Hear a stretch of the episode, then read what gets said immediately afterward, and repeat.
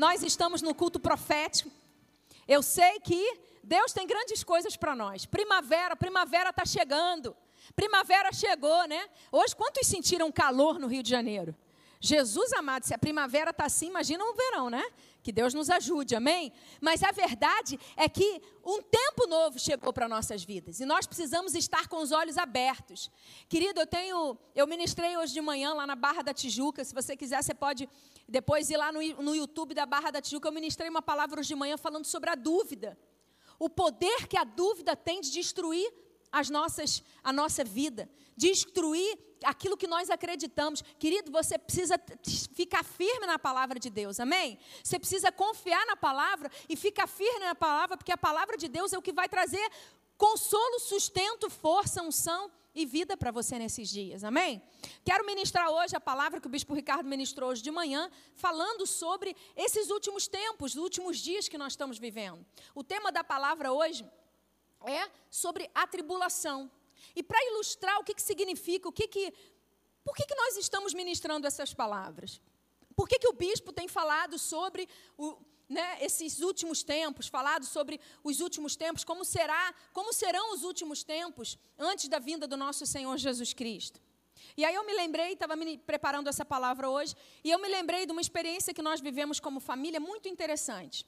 Alguns anos atrás, há bastante tempo atrás, uma, numa das primeiras vezes que nós fizemos uma viagem com, com os nossos filhos para Disney, nós tem um parque na Disney que tem uma montanha russa, uma montanha russa chamada Space Mountain, que é uma montanha russa que num determinado momento fica tudo escuro. Ninguém tinha ido nessa montanha russa, nem eu, nem o bispo, nem ninguém.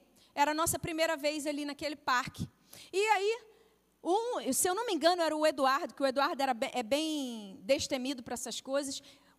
O, Eduardo pediu não, eu quero ir, eu quero ir, eu quero ir. Vamos, vamos, vamos. E ele era pequeno, não podia ir sozinho, tinha que ir com um acompanhante. E aí eu me lembro que o Ricardo imediatamente falou assim: Eu não vou. Desse jeito. Eu não vou. Falei: Não, amor, vai com ele. Eu não vou. Simples, do jeito que ele é assim. Quando ele, como eu sei que quando fala não adianta que não vai mudar. Eu falei, então, então tá bom, então vou eu, né?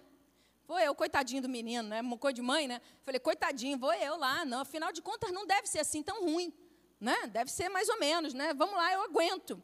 Gente, fui eu. Fui eu com o Eduardo. Eu tenho quase certeza que era o Eduardo. Quando gente, e ele é amarradão lá. Quando a gente começa a andar no negocinho, tá tudo bem. Você entra no carrinho, tá tudo bem. Daqui a pouco, vira um breu. E você não vê nada, fica tudo preto na sua frente, e você começa, aquele carrinho começa para lá, e começa para cá, e começa para lá, e você pensa que daqui a pouco você fala assim: eu morri, e agora eu não sei. E, você, e eu, eu só gritava lá dentro. Passei a maior vergonha de todos os tempos. Eu gritava, gritava, gritava e dizia assim: Jesus, me tira daqui! Jesus, me tira daqui! Eu passei a maior vergonha. Jesus, Jesus, Jesus. E o Eduardo rindo, rindo, rindo, lá dentro saí daquele, daquele brinquedo com as pernas bambas, prometendo para mim mesmo que nunca mais eu ia voltar lá, e nunca mais voltei. Qual é a moral da história? Feliz foi o Ricardo que ficou do lado de fora. Sim ou não, gente? Porque enquanto eu estava naquele brinquedo, não tinha mais como eu voltar. Eu tive que ficar até o final esperando o tempo que daria para eu poder sair dali e, graças a Deus, e dizer: Olha, aleluia, estou viva, não morri. O que, que isso tem a ver comigo e com você? A nossa vida aqui na Terra, ela é feita de escolhas. Essa série de palavras está dando, está dando a mim e a você a oportunidade de entender o que vai acontecer mais para frente. Se eu soubesse do lado de fora o que me esperava do lado de dentro, eu teria entrado? Nunca. Eu teria ficado lá igual meu marido que depois eu ainda tive que escutar dele falar assim para mim: Não te disse? Ele ainda falou para mim: Não te disse? Quando ele me viu branca saindo de lá de dentro, ele riu e falou: Não te disse. Por quê? Se eu soubesse, se eu tivesse consciência do que me esperava lá dentro, eu não teria ido, eu teria ficado do lado de fora. Se você não souber o que vai acontecer nos últimos tempos, querido, você pode levar a sua vida de uma forma irresponsável, achando que você dá conta. Achando, como eu, que entrei naquele montanha-russa, achando assim, não deve ser assim tão ruim, não. Exagero do povo. Que isso? Só uma montanha russa? Eu gosto de montanha russa. Não deve ser um negócio tão difícil assim, não. Não, tranquilo. Deve ter um medinho, vai dar um medinho assim, não sei o quê, mas a gente dá conta. A nossa vida na terra não pode ser vivida dessa forma. Você precisa saber o que te espera para você tomar decisão. Eu quero isso para a minha vida ou não? Eu vou entrar nessa ou eu vou ficar do lado de fora? E eu creio que essa série de palavras é para que Deus nos ensine a ficar do lado de fora em nome de Jesus. Amém? Para que a gente não possa entrar. Por quê? Porque que... E esse é o tema da palavra de hoje. Nós vamos fa falar sobre o período chamado de tribulação que é o período que vai acontecer muitas coisas na terra para as quais eu e você não queremos estar, não, gente. A gente não vai querer ficar participar disso, não. Tem muita gente né, que usa essa palavra tribulação no crentez. Ah, pessoa tribulada. Quem já ouviu isso? Ah, fulano é atribulado. Ah, estou passando por umas tribulações. Já escutou essa, essa, essa expressão? Por quê? Porque a gente linka tribulação com problema. Só que tribulação marca um período de tempo que vai ser só problema, e problema muito grande. Não vai ser assim um. um, um, um ah, eu estou passando pela tribulação, então estou tendo um problema, daqui a pouco, é, não, não vou ter. Não, não, não. Vai ser só problema. E eu queria, em nome de Jesus, querido, que a gente possa é, é, eu e você, aprendermos. O Bispo Ricardo está fazendo. Hoje a gente vai falar sobre tribulação. Semana que vem o Bispo Ricardo vai trazer uma palavra só sobre o céu. Como é o céu? O que, que é o céu? Porque a gente tem aquela ideia, muita, né? Tem muita gente que. Eu já escutei de algumas pessoas, inclusive, essa frase, né? Não, o céu deve ser uma coisa muito chata, né? Divertido deve ser o um inferno. Meus amigos vão estar tudo lá, então eu vou estar também. Não, não, não. Eu prefiro, né? Eu já escutei uma vez uma pessoa falar para mim: eu prefiro ir para o inferno é, com, com determinadas pessoas do que para o céu sozinha que, que eu imediatamente pensei? Essa pessoa não conhece nem o céu e nem o inferno. A gente tem uma, uma ideia muito, muito romântica e muito limitada do que é o céu e do que é o inferno. Então, eu quero te falar, querido, semana que vem o bispo estará ministrando sobre o que é o céu e na outra semana nós vamos fechar essa série de palavras falando sobre o que é o inferno para que você possa ter clareza, para que você possa ter conhecimento. E a partir do conhecimento que você tiver, você vai decidir o que você quer para a sua vida ou não. Amém? Mas você não vai poder dizer, eu não sabia, eu não sei, ou nunca ninguém me falou sobre isso. Graças a Deus, porque essa é uma igreja que se movimenta e que te ensina o que a Bíblia diz. Amém? Graças a Deus. Então hoje a gente vai falar sobre o tribulação. Abre comigo sua Bíblia em 1 Tessalonicenses, capítulo 5, versículo 9. Esse período da tribulação, queridos, é um período que a Bíblia descreve como um período de sete anos, tá bom? Chamado tribulação. Né? Diz assim: porque Deus não nos destinou para a ira, mas para alcançar a salvação mediante o nosso Senhor Jesus Cristo. Amém? O que, que o apóstolo Paulo está dizendo aqui? Ele está dizendo que eu e você não fomos chamados para experimentar a ira divina. Muitas vezes a gente vê, a gente linka, né? Tem uma imagem de Deus que Deus é só aquela coisa, aquele cordeirinho, aquela coisa que é só graça, só misericórdia, só amor. Não, Deus é tudo isso, mas ele é um Deus também de justiça. E a Bíblia garante que Jesus irá voltar para fazer para estabelecer juízo e vai haver a separação entre aqueles que vão para o céu e aqueles que vão permanecer, né? Vão passar pelo período da tribulação e vão, vão ter a sua eternidade, né? Longe de Deus, longe da presença de Deus. Interessante que a Bíblia fala lá no livro de Apocalipse, ela fala de duas coisas. Ela fala da ira do cordeiro, que é justamente esse tempo, né? Onde a ira de Deus vai se manifestar. Para alguns virá a ira do cordeiro, para outros haverá a, festa do Cordeiro, as bodas do Cordeiro. Eu e você vamos estar participando e celebrando da festa, amém? Você vai estar celebrando comigo na festa, as bodas do Cordeiro? A igreja de Jesus subindo e estando com Deus eternamente, amém? Qual é o problema hoje em dia, né? Quando a gente pensa nisso, o que, que isso tem a ver comigo, com você hoje? Tem muitas pessoas que acham que aquilo que nós estamos vivendo no ano de 2020 é a tribulação.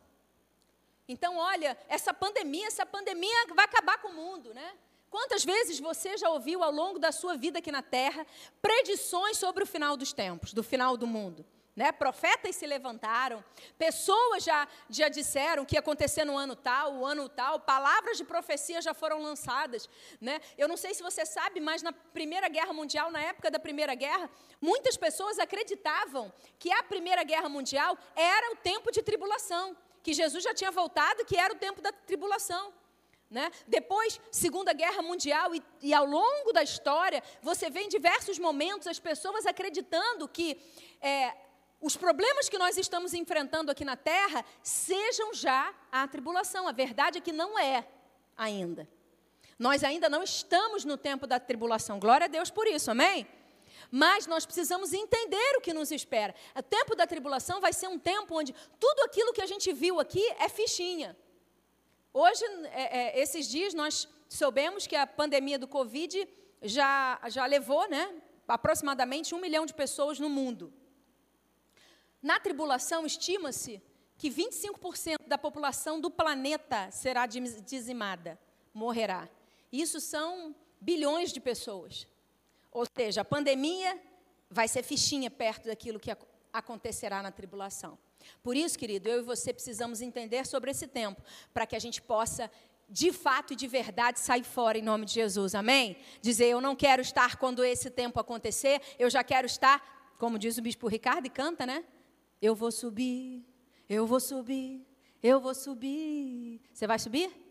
Amém? Eu vou subir, eu vou subir. Amém? Jesus já falou sobre isso até, né? né? Sobre esses tempos da tribulação. Jesus já falou quando ele fala de Noé, quando ele fala de Ló. Abre comigo sua Bíblia em 2 Pedro 2, versículos 5 a 8, nós vamos ler. Ló e Noé foram dois, duas pessoas que falaram, né, que experimentaram da, da ira de, de Deus sobre a terra. Noé, Deus avisou Noé, corre, todo mundo constrói a arca, põe todo, toda a sua família dentro da arca, porque vai vir o dilúvio, eu vou dizimar a terra. Em outro momento, Ló, sobrinho de Abraão, morava em Sodoma e Gomorra, e Deus vai lá, manda os anjos para que Ló saísse daquele lugar, porque Sodoma e Gomorra foram exterminados. Né? Havia um juízo sobre Sodoma e Gomorra. Em, outra, em um outro momento, a gente viu isso aqui nos cultos de quinta-feira, quando a gente falou sobre Jonas. Em outro momento, Deus estava pronto para trazer a ira sobre Nínive e o coração de Deus mudou e ele não estabeleceu a ira dele, ele trouxe perdão. Então, querido, qual é o, o desafio de Deus para mim e para você hoje? Que nós possamos nos arrepender. Quando o ser humano se arrepende, ele tem entendimento daquilo que está diante dele, ele se arrepende, ele muda a sua atitude e ele se aproxima de Deus, ele começa a enxergar o milagre acontecendo na vida dele. Amém? 2 Pedro 2, versículo 5 fala assim: E ele não poupou o mundo antigo, mas preservou Noé, pregador da justiça, e mais sete pessoas quando fez vir o dilúvio sobre o mundo de ímpios. E reduzindo as cinzas a cidade de Sodoma e Gomorra, condenou-os à ruína completa, tendo-as posto como exemplo do que viria a acontecer com os que vivessem impiamente. Ou seja, tanto na, na época de Noé quanto na época de Ló, Deus estava condenando aquelas cidades para que servisse de exemplo para mim e para você hoje. Amém?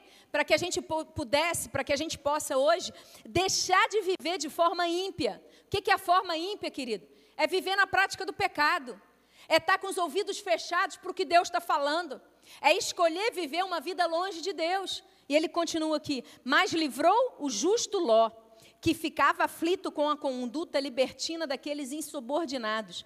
Porque esse homem justo, pelo que via e ouvia ao morar entre eles, atormentava sua alma justa, dia após dia, por causa das obras iníquas que aqueles praticavam. Na verdade, Jó se Ló, perdão, se incomodava com aquilo que acontecia à sua volta, mas ele não tinha coragem de sair daquilo. Ele ficou lá. E por causa das intercessões do tio dele, Abraão, Deus enviou dois, dois anjos para tirar Ló daquela cidade. Porque Ló acabou se acostumando com aquilo. Embora fosse uma coisa que incomodasse a ele, ele não conseguia dizer não para aquilo. E muitas vezes é assim conosco hoje, né? Às vezes você está num, num, ambiente que você sabe que não, Deus não está ali, mas você fica, porque você não tem coragem de desagradar teus amigos.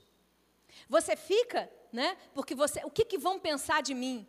Hoje eu estava lendo de um artigo da, de um psicólogo americano, da, é, professor de Harvard, e ele estava falando exatamente, né, a síndrome das pessoas que se importam com o que os outros pensam. Já tem até um nome isso em inglês, né, para as pessoas que vivem esse dilema. Eu, me importo, eu não vivo porque o tempo todo eu estou preocupada com o que estão pensando de mim, e você não vive dessa forma. E o pior disso, sabe o que é, querido? É que você se compromete. Quando você fica preso ao que as pessoas pensam a seu respeito, você deixa de viver. E muitas vezes você deixa, você deixa de agradar a Deus. Ló estava mais preocupado em agradar as pessoas, em manter um convívio social, que ele não levou em conta que a vida dele estava por um fio e que ele ia morrer com aquele, com, aquele povo todo. Se não fosse por Abraão, Ló tinha ficado ali. Deixa eu te falar uma, uma coisa em nome de Jesus. Quem foi a pessoa que te convidou para vir para a igreja? Quem foi? Quem foi a pessoa que trouxe você para a igreja? Quem é? Você sabe o nome dessa pessoa? Você se lembra dela? Se lembra? Você já agradeceu a ela por ela ter falado de Jesus para você? Muitas vezes a gente não valoriza. Foi aquela pessoa que foi o gancho que tirou você do inferno e trouxe você para a casa de Deus. Aquela pessoa, você pode até não ter contato com ela hoje, querido, mas saiba de uma coisa: seja grato por quem, tem, por quem estendeu a mão por você e por, por quem, assim como Abraão foi para Ló, quem fez isso por você. Quem intercedeu, quem orou por você, quem jejuou por você, quem ficou falando no teu ouvido para você ir por revisão, quem teve isso? Né? Falando, falando, falando teus ouvidos para você ir por revisão. Você precisa ir por revisão. Você precisa. Você vai para uma célula, vai ser discipulado. E muitas vezes a gente diz o quê? Não, não quero, não, não vou, não vou. Não... Querido, graças a Deus, porque essa pessoa foi um instrumento de Deus. Deus usa pessoas imperfeitas como você para trazer uma palavra para mudar a tua vida. A gente fica querendo, né? Ter visita de anjos, de pessoas que sejam perfeitas. E na verdade, o anjo que Deus coloca no teu lado muitas vezes é tão imperfeito quanto você. Mas ele é canal de Deus para a sua vida. Deixa eu te falar uma coisa, sabe qual é o maior anjo na minha vida? Você sabe quem é o maior instrumento de Deus para me falar, para me confrontar? Meu marido. E eu sou na vida dele. Por quê? Porque ele é a pessoa que mais me conhece, está convivendo comigo há tantos anos.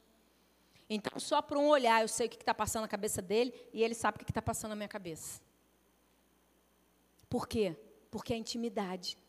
Deixa eu te falar uma coisa. Não menospreze as pessoas que falam com você, que trazem uma palavra de Deus para você, que de alguma forma, muitas vezes falam não o que você quer ouvir, mas o que você precisa ouvir, porque elas são anjos de Deus na sua vida. Amém? E nesses últimos dias, eu creio que Deus está separando o, jogo, o joio do trigo. Deus está fazendo uma separação, né? As pessoas estão brincando com o pecado. As pessoas estão, muitas vezes, quantas igrejas eu conheço que só pregam a graça. E a graça de Deus é fato, ela é verdade, mas você não pode usar da graça como desculpa para você viver na prática do pecado. Porque a Bíblia é clara em relação a isso. A Bíblia diz assim: você deve de amar a justiça e odiar a iniquidade. Quem ama Deus, quem ama a justiça de Deus, não consegue viver na prática do pecado, odeia a iniquidade, odeia aquilo que desagrada a Deus. Eu não posso achar que eu, eu posso dizer que eu amo a Deus se eu amo aquilo que Deus não gosta. Eu não posso dizer que eu amo a Deus se eu estou compactuando com coisas que, que, que desagradam a Deus. Tiago fala isso. Ele diz que de uma mesma fonte não pode sair água amarga e, e água doce. Tem que ter uma, uma, escolha, tem que saber o que, que você quer, querido. Tem que saber o que, que você quer, o que, que vai sair da sua boca. Vai ser uma fonte doce ou uma fonte amarga? Amém? E muitas vezes o que a gente tem visto hoje são concessões, pessoas fazendo concessões. Ah, não, isso aqui não tem problema, não. Ah, isso aqui não tem, não, não, nada a ver, nada a ver, nada a ver, e por essa não dá nada a ver, brinca com o pecado, acaba fazendo bobagem, acaba comprometendo a sua história. Acaba entrando num caminho que depois não tem como voltar. Então Deus está te chamando para um tempo novo, amém? Fala comigo assim: eu quero o novo de Deus na minha vida. Segunda Tessalonicenses 2, versículos de 7 a 10. Diz assim: olha, olha o que já está acontecendo na terra, tá, gente? Porque o mistério da iniquidade já opera. O que é o mistério da iniquidade? É o sistema do anticristo. É o mal em ação nos nossos dias, né? E aguarda somente, aguarda somente que seja afastado dele aquele que agora o detém. Quem detém o ministério da iniquidade? A igreja, através do poder do Espírito Santo. Enquanto a igreja, o inimigo não pode se levantar contra nós. Amém? Porque o Espírito Santo está atuando na terra. E a Bíblia diz assim: então será revelado o iníquo, a quem o Senhor Jesus matará com o sopro da sua boca e destruirá pela manifestação da sua vinda. Jesus vai voltar, querido, e vai ser um soprinho da boca dele, e Satanás vai cair, o anticristo vai cair. Ora, o aparecimento do iníquo é segundo a ação de Satanás, com todo o poder, sinais e prodígios da mentira, e com todo o engano de injustiça aos que estão perecendo. Por quê? Porque não acolheram o amor da verdade para serem salvos. Querida, é o Espírito Santo que impede duas coisas que você precisa entender. Primeiro, é o Espírito Santo que impede a manifestação do mal na sua vida, amém? E segundo, você tem a escolha. Você precisa escolher acolher a verdade da palavra de Deus, porque senão você vai ser como aquele que perece, em nome de Jesus. E eu quero fechar essa palavra hoje. Bispa, tudo bem, eu já entendi que o período da tribulação vai ser muito ruim, né? É, não, eu não estou entrando em detalhes com você sobre exatamente o que vai acontecer, eu só posso dizer que vai ser bem problemático, muitas coisas acontecerão nessa terra, pessoas serão dizimadas, qual é o objetivo de Deus em trazer essa revelação para nós? O que João fala para a última carta que ele escreve, né? No, lá no livro de Apocalipse, Deus traz uma revelação para o apóstolo João e ele escreve cartas para as igrejas, e aquelas cartas, elas têm um simbolismo de tempos específicos. E a última carta que João escreve é para a igreja de Laodiceia, que é exatamente que simboliza os últimos tempos que nós estamos vivendo. Os últimos tempos que nós estamos vivendo agora. Né? É o que a, a mensagem que Deus trouxe para Laodiceia através do apóstolo João é a mesma mensagem que Deus traz para mim e para você hoje. Amém? Diz lá no versículo Apocalipse 3, versículos 15 a 12, e nós vamos orar, nós vamos fechar com essa palavra. Que momento é esse que nós estamos vivendo? A pós-modernidade. Apostasia da igreja. O que é apostasia da igreja? É o, o demônio do nada a ver entrando dentro da igreja e flexibilizando tudo isso. Pode tudo. Pode tudo, qualquer coisa. Deus, não, não, Deus é amor, Deus é amor e pode todas as coisas. Não, querido, a Bíblia diz que é sim, sim, a palavra de Deus é sim, sim e não, não. O que passar disso vem do inimigo. Então, o que a palavra, o que a Bíblia traz para nós é, é, é, é, a nossa, é o nosso foco, é aquilo que a gente deve de seguir, amém? E apóstolo João fala para a igreja de Laodiceia, ele diz assim: Conheço as obras que você realiza, que não é nem frio nem quente. Quem me dera você fosse frio ou quente. Assim, porque você é morno e não é nem quente nem frio, estou a ponto de vomitá-lo da minha boca. Você diz: Sou rico, estou bem de vida e não preciso de nada. Mas você não sabe que é infeliz, sim, miserável, pobre, cego e nu. Aconselho que você compre de mim ouro refinado pelo fogo, para que você veja, seja de fato rico. Compre vestes brancas para se vestir, a fim de que a vergonha da sua nudez não fique evidente, e colírio para ungir os olhos, a fim de que você possa ver. Cobrir roupa na Bíblia fala sobre santidade, de você viver. Cobrir a nudez significa você abandonar a sua vida de pecado e viver na presença de Deus. E Ungir os olhos com colírio significa, querido, você entender que só vai ter consciência de quem você é e de quem Deus é se os seus olhos forem abertos para o mundo espiritual. Amém? E ele continua dizendo assim: Eu repreendo e disciplino aqueles que amo. Portanto, seja zeloso e arrependa-se. Eis que estou à porta e bato. Se alguém ouvir a minha voz e abrir a porta, entrarei em sua casa, cearei com ele e ele comigo. Ao vencedor darei o direito de sentar-se comigo no meu trono, assim como eu também venci e me sentei com meu Pai no seu trono. Quem tem ouvidos, ouça o que o Espírito diz à igreja. Amém? Deus está chamando a mim e você, a nós. Chega de mornidão na sua vida, querido. Chega de mornidão. Você quer subir com Jesus? Você quer não estar aqui quando a tribulação, o período da tribulação acontecer? que você possa, em nome de Jesus, tomar uma posição na sua vida. Eu não sei qual é a área da sua vida que você precisa se arrepender, mas faça isso, não brinque com o pecado. Não brinque com as coisas desse mundo. Ou você é ou você não é. Ou você vive a palavra de Deus ou você não vive. Hoje Deus está te dando oportunidade de você se arrepender e ser fervoroso. A igreja que vai sobreviver, a igreja que vai prevalecer, é a igreja fervorosa.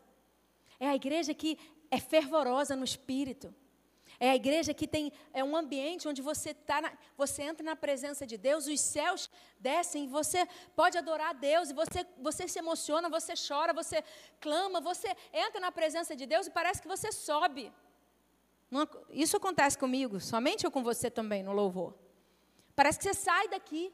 Por quê, querido? Desse ambiente. Agora, tem pessoas que estão num ambiente maravilhoso de louvor e que estão pensando na conta que vai pagar amanhã e no problema que está acontecendo. Ou seja, está na terra só. Deus está te convidando nesses dias para subir, para entrar num, num ambiente de, espiritual e para contemplar aquilo que Deus tem para você de uma forma espiritual. Amém? Fica de pé, quero orar com você. Essa palavra de Deus é uma palavra de exortação, sim, mas eu estou trazendo essa palavra com muito amor para você, porque eu creio que Deus está nos dando a oportunidade de nós aproveitarmos enquanto é dia. Amém? Eu não tenho dúvida de que Deus tem um novo tempo para você, que Deus tem uma nova história para a tua vida, que Deus está querendo fazer algo novo na sua vida, mas você precisa ter ouvidos para ouvir o que Deus está falando. Quem tem ouvidos para ouvir, ouça o que o Espírito diz à igreja. Deixa eu te falar uma coisa, querido, em nome de Jesus. Para de ficar sendo é, agente secreto do Evangelho. Ninguém sabe que tu é cristão. Porque você está preocupado com o que as pessoas vão falar de você e você não prega o amor de Jesus para as pessoas. Seja alguém que abre a boca e prega o Evangelho e que fala Jesus é a salvação para você. Seja alguém, como diz o bispo Saulo, que eu amo, né? Seja alguém disposto a esvaziar o inferno e encher o céu. Seja alguém disposto a pregar Jesus e falar: Eu quero, eu vou subir, eu quero levar o maior número de pessoas comigo.